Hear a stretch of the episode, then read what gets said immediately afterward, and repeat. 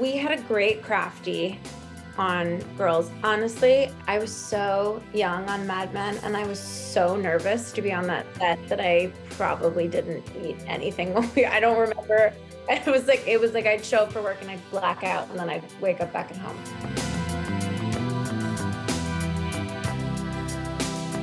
You're listening to the Taste Podcast. I'm your host, Matt Rodbard.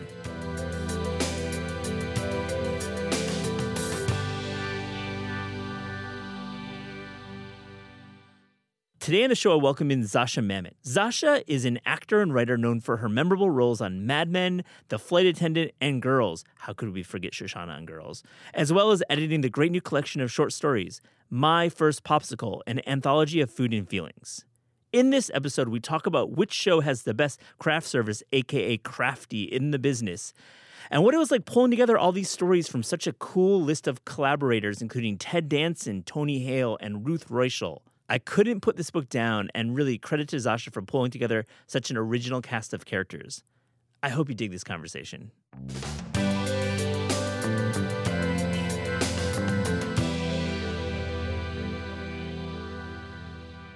Zosia Mamet, welcome to the Taste Podcast. Thank you so much for having me. This is really cool to talk to you. I'm a huge fan of your acting. I, I loved your role in Mad Men. Honestly, terrific. Just such a great role. Thank you so much. um, but really, we're here to talk about your uh, the the collection of essays, my first popsicle, and collections are so difficult, and and you know, kind of getting everyone to kind of match the vibe and getting everyone to do the right word count. You, this is terrific. Such a good book. Thank you so much. I'm so happy you like it. Um, I want to find out first. You know, the book covers um, it's like struggles and realness. It's not just beautiful tomatoes in French markets. I mean, it really has um, a theme of discovery, a theme of heartbreak. Um, so, what was the process like reaching out to all, all of the all the authors and co- collaborators?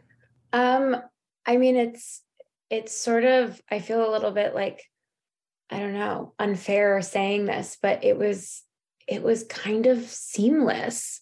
Um, I I put together this list of I think there was a list of like 75 people because I knew that there would be some people that would say no. But then I went out to my top 50.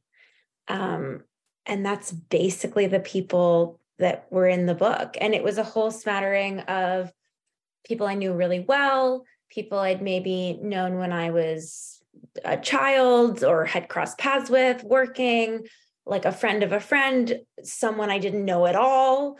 Um, and short of like someone having, going to have, or having just had a baby, um, or like writing their own book or shooting in some crazy foreign land, pretty much everybody said yes. Yeah. Well, it's a compelling topic. What was that prompt email like? What were you asking? Because I feel like that was really important to get everyone on the same page. What did you ask them? So it's funny that you mentioned word count because I hmm. I wouldn't give anyone a word count. Um, oh. which some people like didn't even realize and um the like authors by trade who wrote for the book like essentially begged me for one. it, was, pretty hmm. pretty amusing.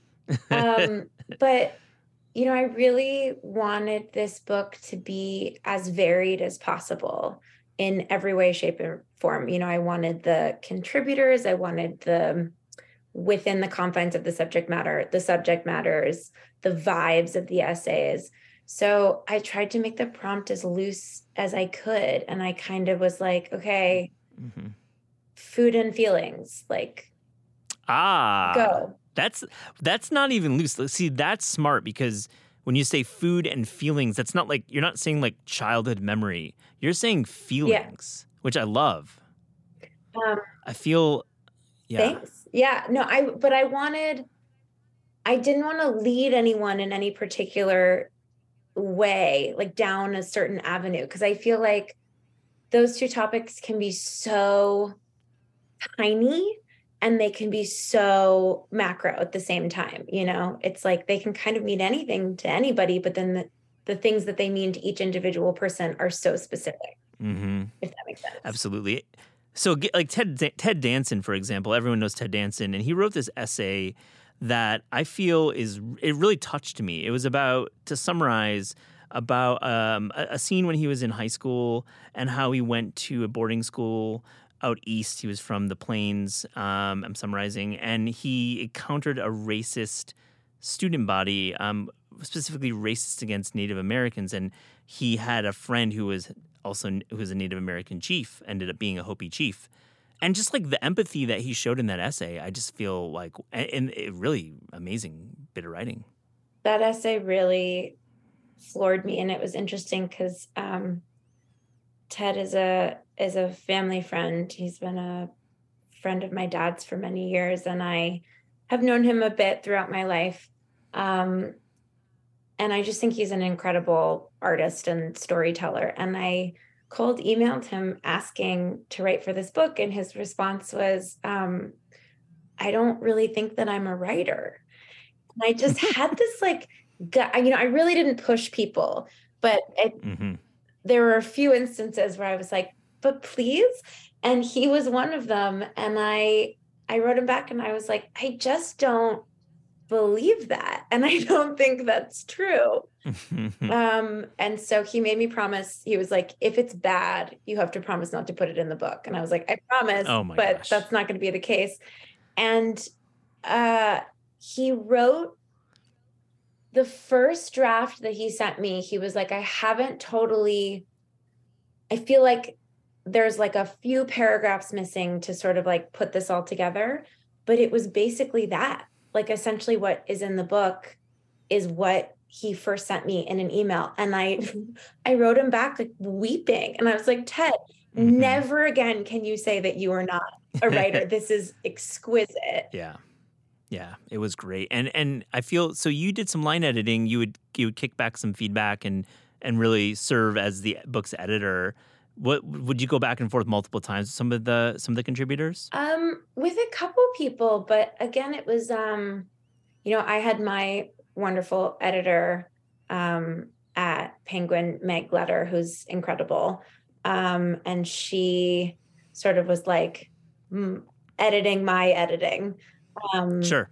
But it was interesting. I would say the hardest thing about this book was deadlines and yeah. um, hmm. you know learning that most writers think that deadlines are suggestions um, yeah so it was like that and if there were documents that needed to be signed like just you know the 17,000 emails being like please for the love of everything just sign it and send it back to me.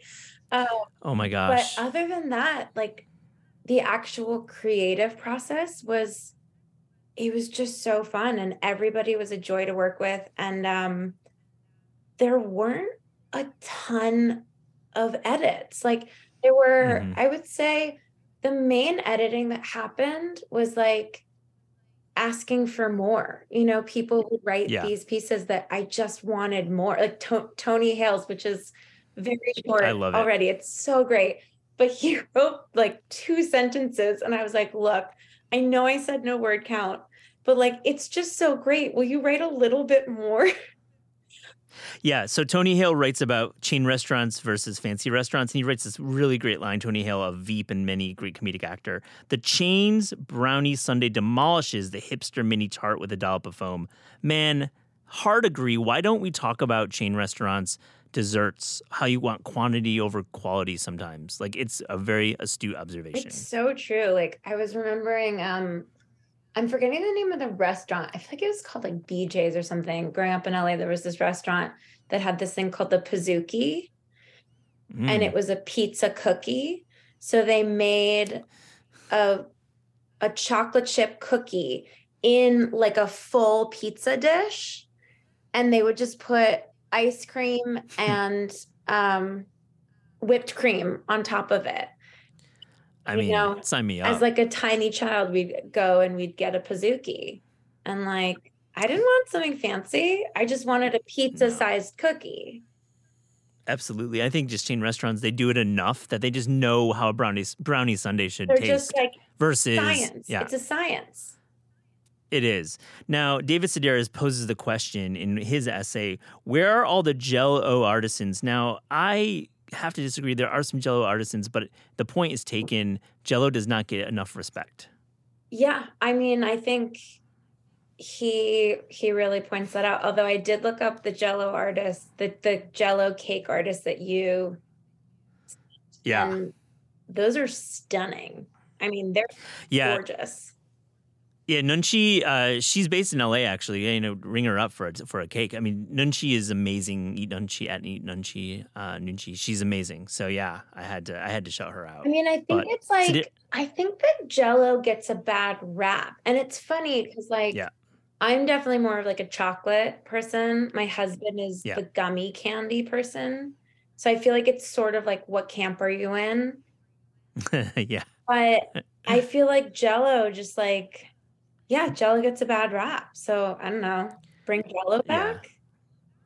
And especially with Sedaris in his way, kind of just the story talks about hot dogs, Jello, and then it devolves into something totally different, which is pure Sedaris.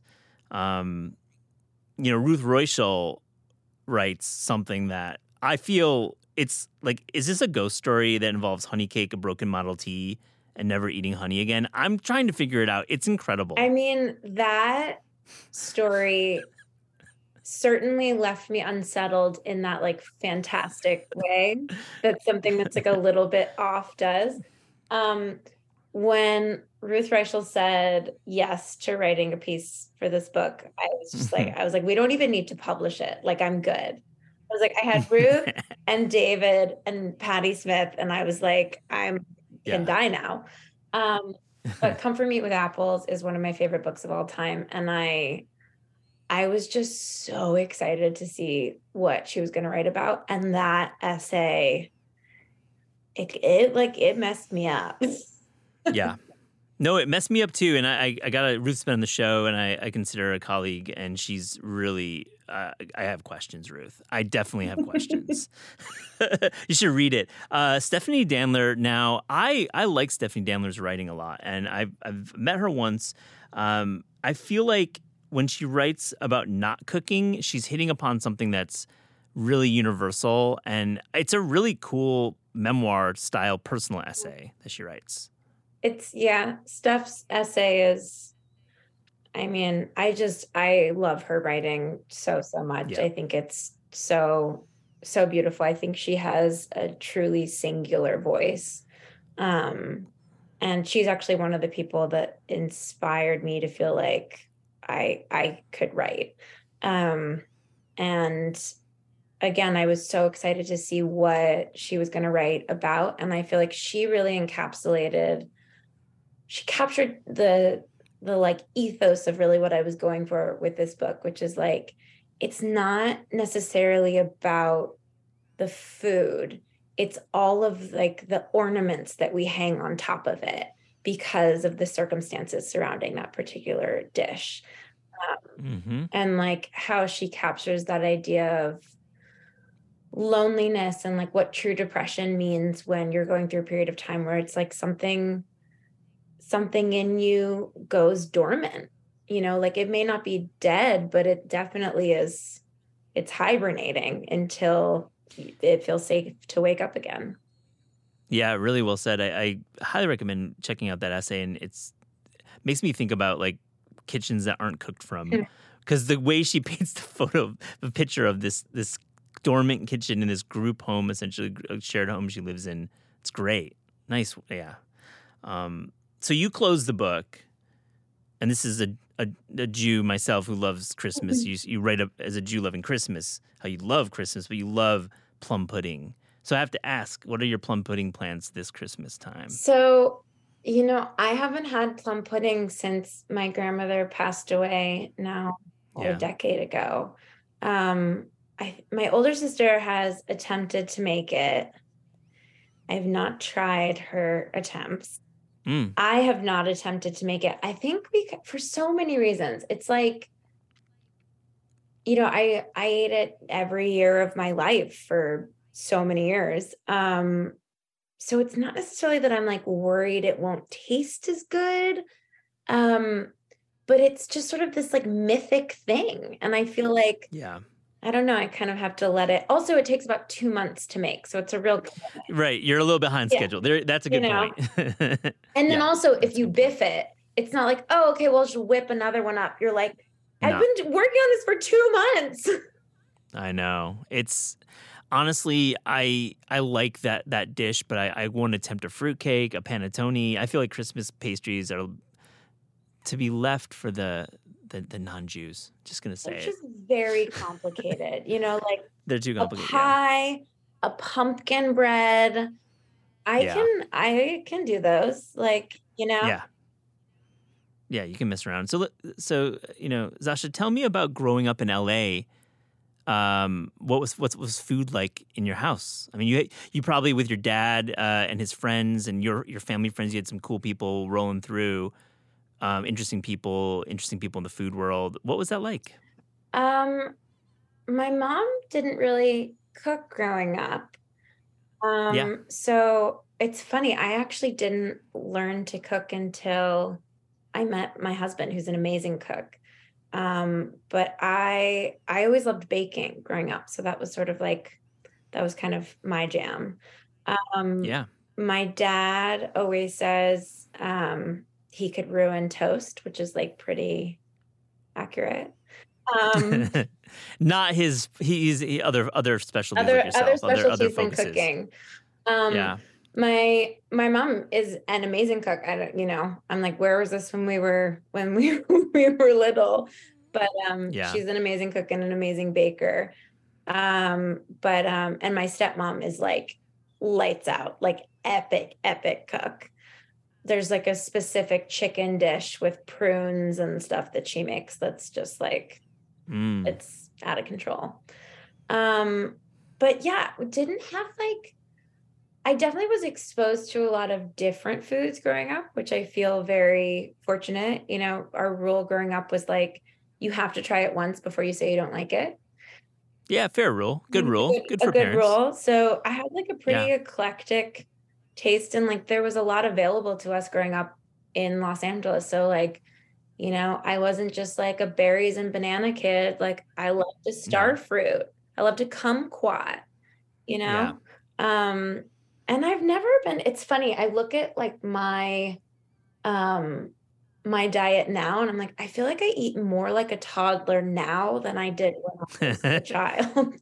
I get those days as well. Sometimes you're just like, what have I done today? I feel like a chi- yeah, a child. Yeah, but that's like it's just like most days. It's just the Okay, you're in the most days category. most days. All right. Well, I gotta. It's like a, leads a a PB and J, pretty much always a honey nut Cheerio. All right. Speaking of this, I, I have a not a bone to pick, but I have a, a question. Let's talk about this. Are you you're a fan of of baked lays? It seems like. Oh, I love a baked lay. Oh my goodness. I I I find baked lays. It's like I I find it to be extremely difficult to fig- like to understand what's going on there. It's- can you? I don't want you to defend. You- It's you don't have to, but why do you like baked lays? So my mom was a health nut growing up. So we Yep. there wasn't junk food in the house. Like we didn't have like potato chips were not a thing. Yeah. I don't even know if we had chips in general growing up. Um, but like harkening back to the toddler of it all, love a chip. Love a chip Yeah. in this house. Huge chip fan. But I think it's also like so I think when you grow up without junk food, you sort of go one of two routes. So my older sister, like my mom used to get calls from her friends' mothers being like, "We found your daughter passed out in our pantry covered in like every cereal box that we own." Yeah. in a sugar coma. So my older sister is just like showers in junk food. Um, Yeah. and I feel like I kind of like slowly dipped my toe in. I was a little more cautious with it. Um, and I don't know if it's because I don't know what I'm missing, but like I just I don't know. I had a baked lay once and I was like these are delicious and I love them. But you're not alone. I was actually I was in the airport the other day and I was buying snacks for the plane. And this lady walked up and she was like, Where are the potato chips? oh my and gosh. I was like, Oh, they're actually like on the other side of that kiosk, there's popcorn and baked lays. And she was like, I said potato chips. And I was wow. like, okay, okay. I think she she kind of said what I was thinking. Just gonna like, be honest, respect, but, lady. You know, you know what? Yeah, respect you. But I, I understand. I grew up in a household where we had a lot of SnackWells. So which, you know, many sure, SnackWells. oh my God, SnackWells yeah. give me PTSD. I know it. The green box. I, I, I agree. I get. I'm very traumatized by the green box. Um, the the devil's food, whatever that is. Ooh, tough, Ooh. tough hang. tough hang, man. Also, I'm afraid I haven't had a snack SnackWell in so long, but I'm like, if I looked at the box today, I think I'd be like, "Holy McGee, what what do they put in this shit?" Oh my gosh. Okay, I have a question. This is off uh, off the off the list I sent you. But did you watch Irma Vep? Did you watch that HBO Max show? What's it called? Oh, you, oh, Irma no, Vep? I haven't watched it yet. It's okay. So this leads to my next question. So craft service. Now, I your role on, on Mad Men super memorable. Wish there was more of you. Girls, obviously, big, big, big moment for you as an actor. Let's talk about craft service. So Irma Vep, it's a, it's based on a French production movie within a movie. They have like the most killer craft service. Like it's like cappuccinos all day. So what's what's craft service like on a Mad Men or on a Girls? Like, are you getting what you want, or are you getting like SnackWells type of stuff? So we had a great crafty on Girls. Honestly, I don't. I was so young on Mad Men, and I was so nervous to be on that set that yeah. I probably didn't eat anything. I don't remember. it was like it was like I'd show up for work and I'd black out, and then I'd wake up back at home. Um, oh my gosh. We had a great so crafty great. young girls, great crafty on girls. Um, also, like you do a show for six years, you have like yeah. the same caterer, the same crafty. Eventually, they start to learn like the things that you like, and they have your favorite yeah. stuff, and they have a secret stash for you. Um, but one year, we, I think it was like season four or something we were sharing the stage with um, the Michael J. Fox show was shooting right next door to us. Mm-hmm. It was our oh, first oh, wow. week on set. And um, I went back to where they'd set up our crafty behind the stages. And I was like, oh my God, we have upped our game this year. And there was a full wall of, um, you know, those like cereal dispensers that are, they're, they're like oh. vertical and then they have Oh yeah, you pull the handle. Yes. And there was literally, I think there were like 25 cereals. It was, and wow. I just, I started going down the line and like getting a little bit of each cereal. And I was like, this is amazing. This is the best year ever. And this PA came up to me and was like, excuse me, do you work on the Michael J. Fox show? And I was like, oh no, I'm on Girls. And he was like, that's not your crafty. And so we had to spend an entire season shooting next to their crafty, which was hands down the best crafty I've ever seen. I'll just like yeah, they would bring out these platters of like I don't even know what, but they were always beautiful, and you just wanted to eat them. And it was so much better than our crafty, and they wouldn't share. And oh my gosh, it was the worst thing that's ever happened to me. Yeah, I feel like Michael J. Fox show being known for the craft services is is probably more than the show was known for. So I, I feel like this is a great anecdote. It, it you know, love- it it was it was a tough season, but we got through it. Yeah, we got through it. now, um, back on, Mad you, you didn't eat anything. I like I don't remember. I this is like don't. I'm marinating on this right now. This is like this is before you shoot. Yeah. Do you have food rituals at all? Like I feel you got to be in the game, right? So is there a food ritual? I mean, it totally depends. It depends on what you're shooting. It depends on the yeah. hour of day. Like, you know, you kind of learn the hard way the things that create your rituals, which are like, if you have to shoot a scene where you're running, like maybe don't eat a burrito at lunch. um, if you, I mean, I don't, I don't know. Um, yeah, there's wardrobe ish situations. I'm sure you don't want to. Um, I did um on Dickinson. I I remember my first day on set. I was asking Anna Baryshnikov, who's a friend. I was like, "So, talk to me about this corset situation. Like, very uncomfortable. Do you get used to it?" She was like, "No, not really." I was like, "Okay, cool. Um, yeah. what's the deal like with eating in it?" She was like, "Oh, yeah, like it's terrible." She's like, I swear, you take one bite of something and there's just like nowhere for it to go. And oh, I was no. like, that can't be, you're you're exaggerating. and um, our first turnaround, everybody was like, "Want to go get a snack?" And I was like, "Yeah, totally. I'm starving." And I literally put like two nuts into my mouth, and I was like, "Oh my god! Oh, I can't breathe." She's like, "I told you, it's really bad." Yeah. It must have. I mean, it must have made the performance a little bit realer if you can't can't breathe and only can eat yeah, nuts. I mean, I think um, we don't. I don't miss. I'm happy I didn't grow up in a time wearing Yeah. corsets. They're uh, yeah, it makes you it makes you really appreciate your your current wardrobe. totally. Now, have you watched The Bear at all? Are you are you on the Bear Hive? I mean, that show. That yeah, show is right. incredible. So good. I mean, you have a Chicago. I mean, did you go to Chicago growing up at all? I didn't really spend a lot of time there. Um, you know, my dad lived in um he moved to New York before I was born and then Massachusetts and then Yeah. LA. Um, so and he doesn't really go back. So I sadly haven't spent my husband spent oh man. more time there than I have. He worked with um Joe Swanberg on a, his TV show Easy. So he's gotten Yeah. to spend a lot of time in Chicago enjoying the food and um without me. Yeah, too. I'm sorry. Yeah, Chicago's a great food town. Now, do you? Speaking of that, do you think Shoshana would have dated a line cook? Like, I feel like that's it would have it was something would have happened. Like the line cook is is definitely part of the zeitgeist now. If if Girls was being filmed now, I mean, would she date a line cook now? Probably Yeah, now. yeah. Probably like, you know, line cooks are like, I mean, I think the bear is a good indication that like that uh that life is bananas. Um, Yeah. And she I think was like kind of a bit of a pinball when she was younger and would have just gone with Mhm. whatever seemed like shiny and like paid attention to Yeah. her. But I think I think down deep she was on the hunt for stability, which I don't Truths. I don't think is necessarily what the life of a line cook offers. you filmed a lot in Japan in the last season, right? Yeah, we were there. We shot two episodes there. Um, we were there for a little over two weeks.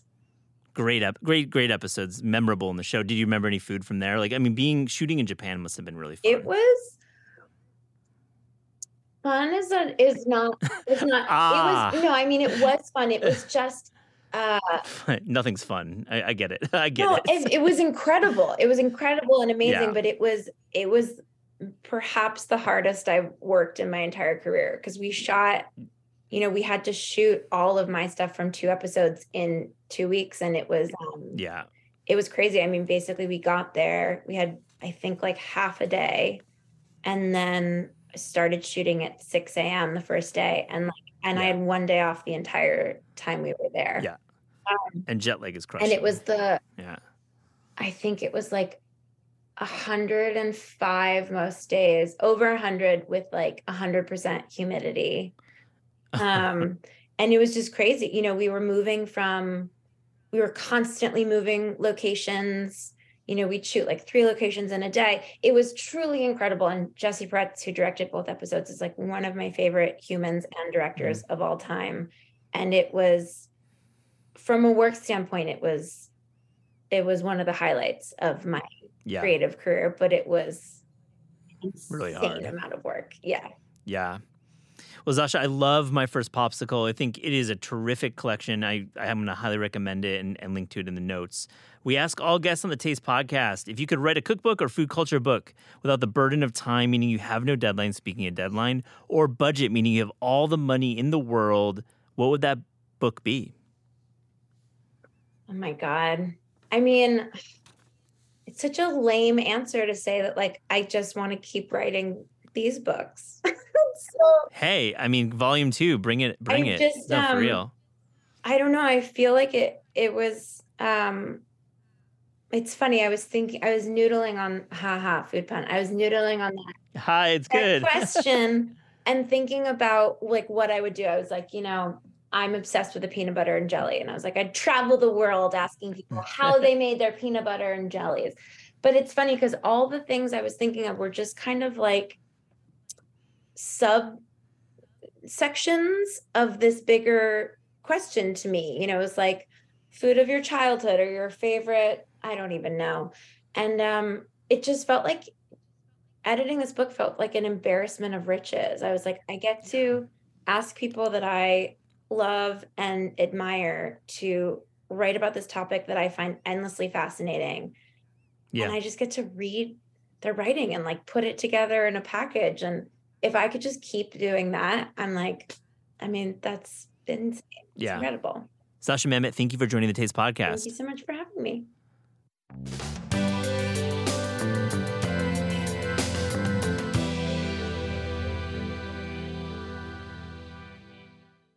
Bianca Cruz, welcome back to the Taste Podcast. It's good to be back. So this is the third installment, I hope, of many of your culinary school journey. The first two episodes we talked about topics of like some exams. We talked about what is like just getting your first day and getting all your gear. Um, I think we last left off. You were about to take your final exam. Yeah. How'd it go? It went great. It was a lot of work. Um, it consisted of three different parts. It was a little lengthy. And the first part being a cumulative exam. So everything that we learned Wow. uh, in the months, the nine months that we were in school, were tested. We were tested on, and it was a little overwhelming. But they didn't give us any like niche questions, like oh, how to make this like obscure sauce or something like that. It was more so like what temperature is chicken ready at, stuff like that, stuff that you should know. Like kind of food safety. Make sure you can actually safely be a chef. Yes, exactly. Things that you sh- really should know before you go out in the field. Right. Uh, and if you fail that, it's like, why are you here? Yeah, But yep, yep. anyway, Uh, and then it consisted of two more days. Uh, one day being a fish day, and the second being a chicken day. Mm. And both days you had to create obviously a dish with that protein and two vegetable sides, a sauce, and a, um, a starch. Excuse me. And the first day I was more so Italian inspired with my fish. So you had to fillet an entire flounder, show it to the chef. Chef says, okay, you're good to go. You take two of those fillets, you make something with it. I was inspired. Actually, I took an entire recipe from Italian American, Yeah. um, the Cookbook, cookbook. yeah. And it was like this delicious, like, uh, it had sesame seeds and it was like so crispy and flaky. So Oh it was a flounder you filleted, and you Yes. were you were basically for the exam given the opportunity to just show some skills. Yeah, and we were only allotted a specific amount of ingredients, Mm. um, and they basically just brought in a bunch of ingredients from the kit from the refrigerator and the supply room and said, "Here, go buck wild." You can't take anything else from um, Yeah. the supply room though, so we were pretty limited. Otherwise, I would have made something Puerto Rican expi- inspired, but there wasn't anything Puerto Rican in those baskets. Mm-hmm. Yep, so yep, yep. I went more so Italian. Um, I made for the starch some cacio e pepe polenta, um, which was inspired by Carla Lalli Music's, uh, and that sounds so good. Yeah, yeah, So yeah. I used the polenta recipe in that book, and then I made some lemony broccoli rabe, some Yum. garlicky mushrooms, and I made a pomodoro sauce. So it came out fantastic. I was really happy. Were you like dish. doing more than your your your fellow students? So this is actually really interesting. I don't think I was. Yeah. I think I, I was just trying to make something that tasted really good and that looked really good. Yeah. But I think my colleagues were a little bit m- more focused on some like gastronomy aspects Mm-hmm. to cooking. I have no interest in fine dining. It's just not my Yeah. thing. Uh, I know Anthony Bourdain said he's like, I also am not interested in fine dining, and Hmm. Yeah. I just so related to that. Yeah. So I kind of stayed away from that. I just wanted, like I said, I wanted to make something that tastes good. Um, I grew up in a household that didn't that ate like red lobster. Yeah. You know what I mean? I grew up TGI Friday, Yeah. stuff like that. Shout out TGI Fridays Yes, for real. Me I love too. it, and even the Sizzler. Oh, and yeah. people, I feel like I haven't been to a Sizzler in probably twenty. I haven't years. ever been, but riblets at TGI Fridays. I remember going there, you know, once in a while as a kid. That was great. it was great. Yeah, yeah, yeah. So that's the food I'm familiar with. So that's what I kind of want to embody when I cook to this day. I just obviously want to use really great ingredients and Yeah. make it taste as best as possible. But uh, fine dining just isn't my thing. So a lot of my colleagues were kind of focused more so on fine dining aspects. But I just was like, let's just make a delicious meal, and I'll be happy with that. And and so what's what's the result? Like what was your score?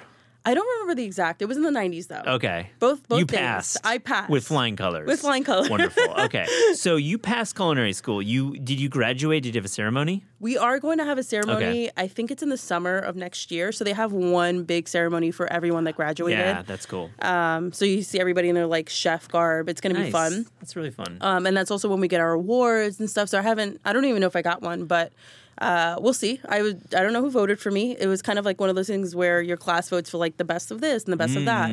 So I have no idea. I'm going to say you got an award. I hope I got an award. We'll have you back and we'll talk about the award ceremony and you getting a bunch of awards. Now I know I just know you and I know how you work.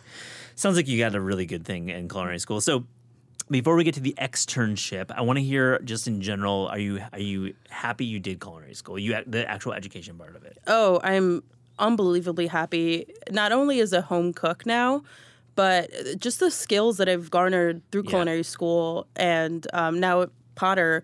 I've gotten the chance to dabble in some editing, and it's been so incredibly helpful.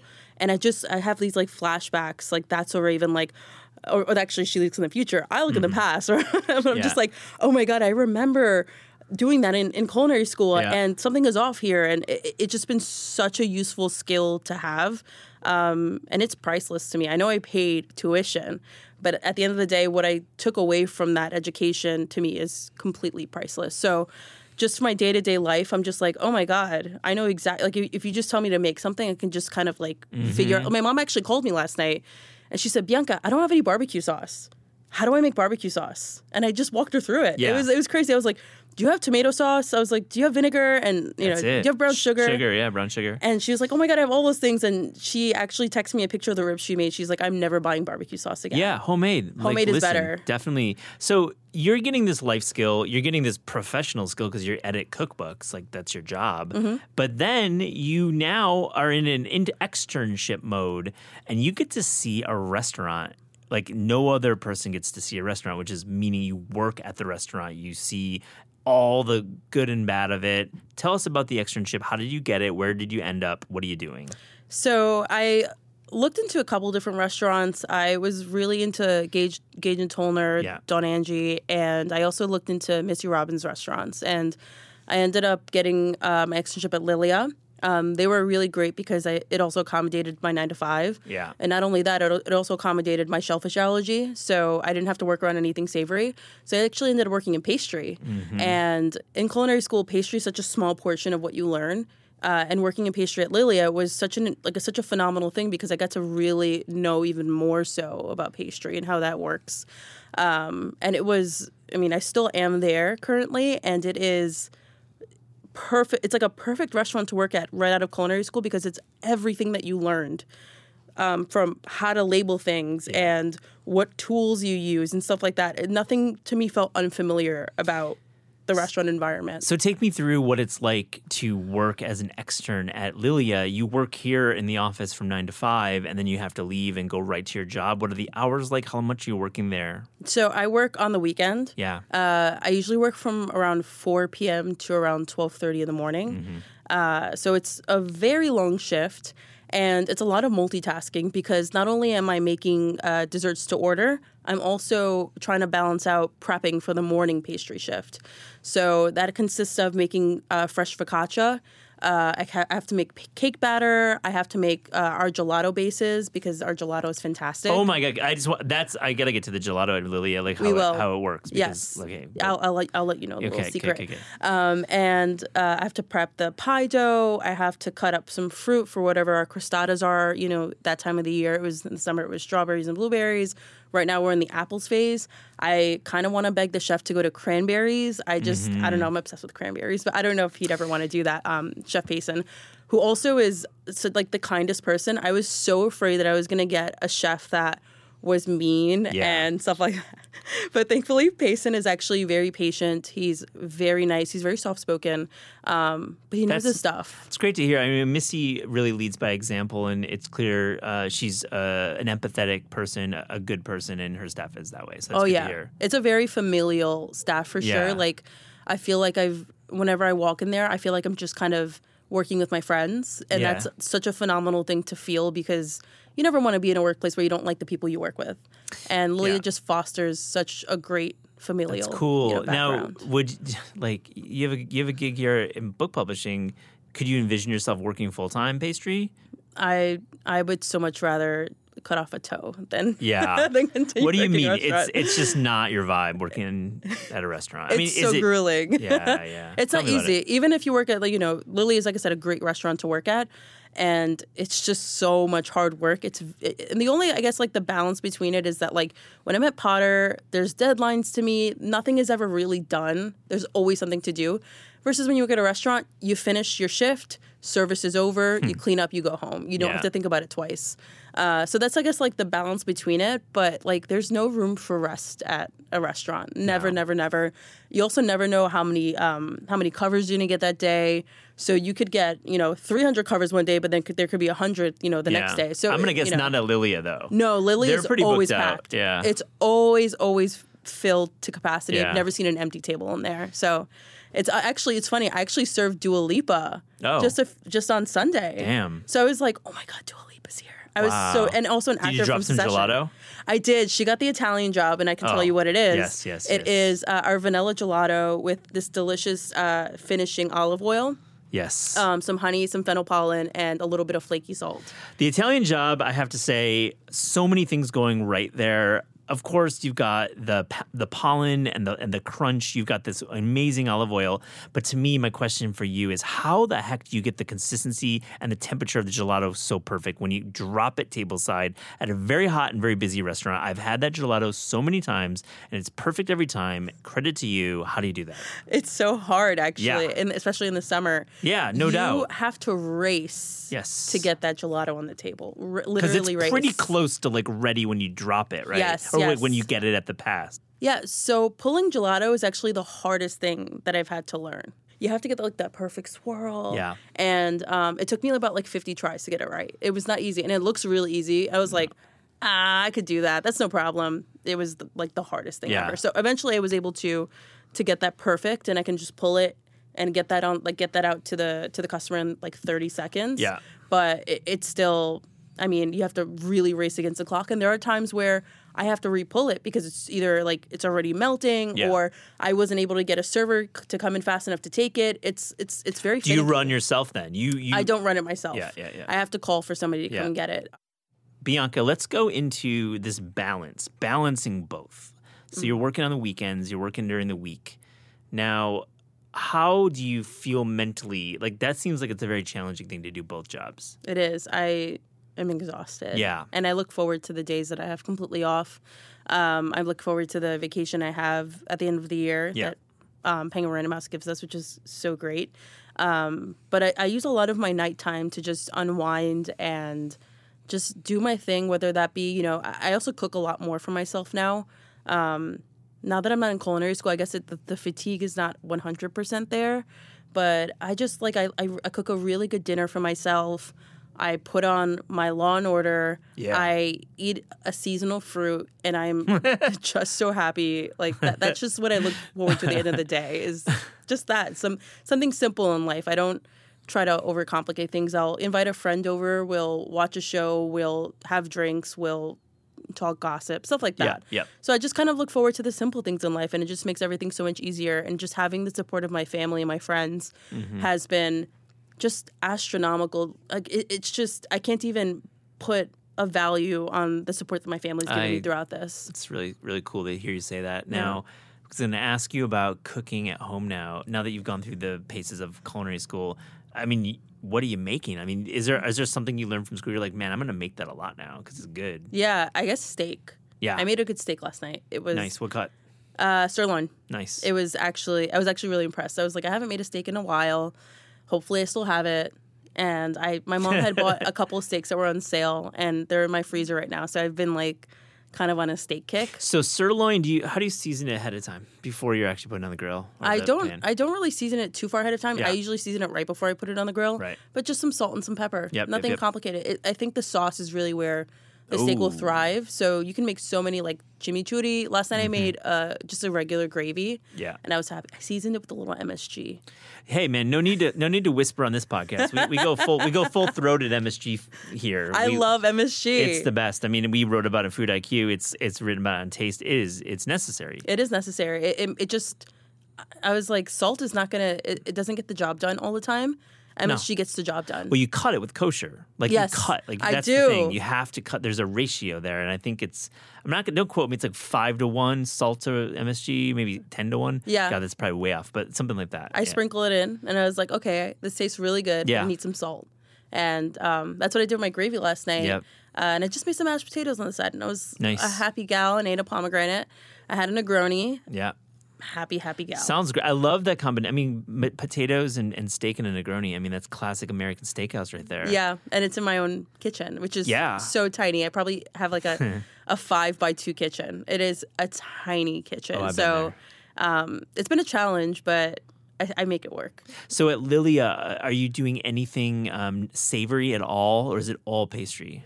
Uh, I I make breads that are savory. Yeah, yeah, yeah. So the focaccia that we make is savory and it's a little seasonal. So right now we're on our leek focaccia. Cool. Um, in the summer we were on our tomato, which is my favorite because it was kind of like a pizza. It, it tasted like pizza, and I I miss it a lot. But it's not tomato season, so Not yet. It is leek season. I'm happy that we have the leeks. I think it's it is delicious, but I do I, I always miss tomato season. So uh, let me ask you, how long are you going to be doing this externship? Is there is there a period of time? Are you there for for a while? I I mean I hope I, I don't have to be there for a while. I actually did already finish the hours.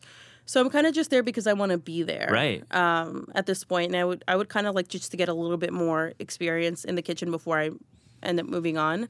Because a lot of people they'll work there for the amount of time they have to do, and then they'll just leave and then never think about it again. Um, but it's always I mean I'm I'm always learning something new. Like I just learned we have our olive oil cake and we have these like really thinly sliced persimmons and I have to like twirl it into a flower. and it was something I've never done before. But I learned so quickly and my flowers look so beautiful. Even the chef Nice. says so himself. And that was a skill I didn't have before. Even like plating. I was so bad at plating um, in culinary school. There's I feel like plating is kind of one of those things you have to have an eye for it. Absolutely. There's an aesthetic choice. I mean, It you is. decide if you want negative space, if you want maximal, if you Yeah. want to do the stripe of It's hard. sauce. Yeah. It's I- so hard. I play that game at home after making. I'm like, I'm going to do a play. And it's it really is not good. it's so difficult. It's the pros, man. The but professionals. you learn a little bit more. You get inspiration from when you work at a restaurant. You're like, oh, that's an interesting, you know, type of plating I've never seen before, and you just kind of channel that. So I was really happy with um with how much better my plating skills Yeah. are, you know, versus when I was in culinary school for sure. So you're eventually gonna, you know, wean out of uh, wean yourself out of Lilia. Do you have a second externship, or what, do you kind of just like end now and like you get your degree? What like what's next? My degree's already in the mail. Yeah, so, So you, it's you're you're graduated. You got a degree, so you I'm done. You're a graduate of culinary school. So so the externship is more like enrichment, and then Mm-hmm. um, are you gonna do more stages and and and uh, externships, or are you just like nah? I I would love to maybe kind of do like a pop up kind of a thing, not not specifically with only my food. Here but we go. All right, let's talk about it. I, I mean, th- I guess it's in the distant future, but I, I would love to do something along the lines of, a, you know, catering for something or Cool. kind of just being a, you know, private chef for an event or something like that. I would still love to put those skills to use in some type of way. Um, You know, being invited to a kitchen just to learn something. It, doesn't matter to me. I, I will never not be in the kitchen. Like I always have to to be doing something with that degree. You know, I don't want to just be and and that's not a bad thing to just be at home editing, you know, a cookbook. Um, but I just think, you know, there's always something to learn. And I think, you know, being a little bit more hands on is, is a way to learn. I mean, also just working with your authors Mm-hmm. and just cooking through your authors, uh, you know, recipes. Yeah. I mean, I do that like literally every day. I I, look at mean, a recipe. are you working on anything specifically right now that you can talk about? Um, I actually did uh, help edit uh, two books uh, currently. Um, I helped Jenn Sit a bit with Molly Baz's next cookbook. And Nice. I also uh, assisted with uh, Michael Symon's next cookbook. So those are two books that I I really do love. I think they're Yeah. phenomenal. And Those are great authors. I love both of yeah, both the authors are awesome. So just being able to go and kind of be within, you know, the editing the editing process of it of it all is there's I mean they're two drastically different authors, Yeah. so they needed two drastically different approaches. right. But um, you know, there's some acquisitions that I'm really proud of, and one of them being uh, Justine Snacks, and what a kind person. Like I, I have nothing. What's that all about? I'm sorry, I'm not familiar. Justine Snacks? Yes, we just acquired her book maybe a month ago. Yeah. Um, and she has a huge following on both Instagram and TikTok. And we're so, so, so excited about her. Like she she's just like I said, she's a really kind person. She's very inventive and she's so fun and personable. And um she, like I, I I do occasionally like we have our little messages on Instagram and stuff. And she That's what you listens, want with your author. she Yeah. listens to this podcast. Oh, so, cool. Hey, what's up? Nice to meet you. nice to meet you, Justine. uh, so yeah, she, she's such a great author, and I was so so happy to have um, been part of her acquisition process. And I actually had emailed Justine about a year earlier Nice. And I said, "Are you ever have you ever been interested in publishing a cookbook?" And she's like, "Oh yeah, I, I am." And she and she eventually got agented, and we saw Mm-hmm. the proposal, like I said, about a year later, and she remembered that. And Yeah. I think to an extent, it influenced her decision to come Yeah. to Potter because she was like, you know, these these editors saw me, uh, you know, they believed in me much earlier than you know some of these other imprints who've never heard of me up until now. Yeah. And we were just so happy when she picked us because she had a variety of other imprints to pick from. I mean, she's lucky to have you as Yeah. editor. So, I mean, honestly, it's mutual, and I'm really happy to hear about your story. And we will absolutely have you back. I think there's a lot more to talk about as you edit and you cook and reflect in culinary school. Bianca Cruz, thank you for joining the Taste Podcast. Thank you so much. I can't wait to come back. Like it's gonna be great. Yes. The Taste Podcast is hosted by me, Matt Rodbard. It's produced by Pat Stango and edited by Clayton Gumbert. Theme music by Steve Rydell. Visit Taste online at tastecooking.com and make sure to subscribe to our newsletter. Thanks for listening.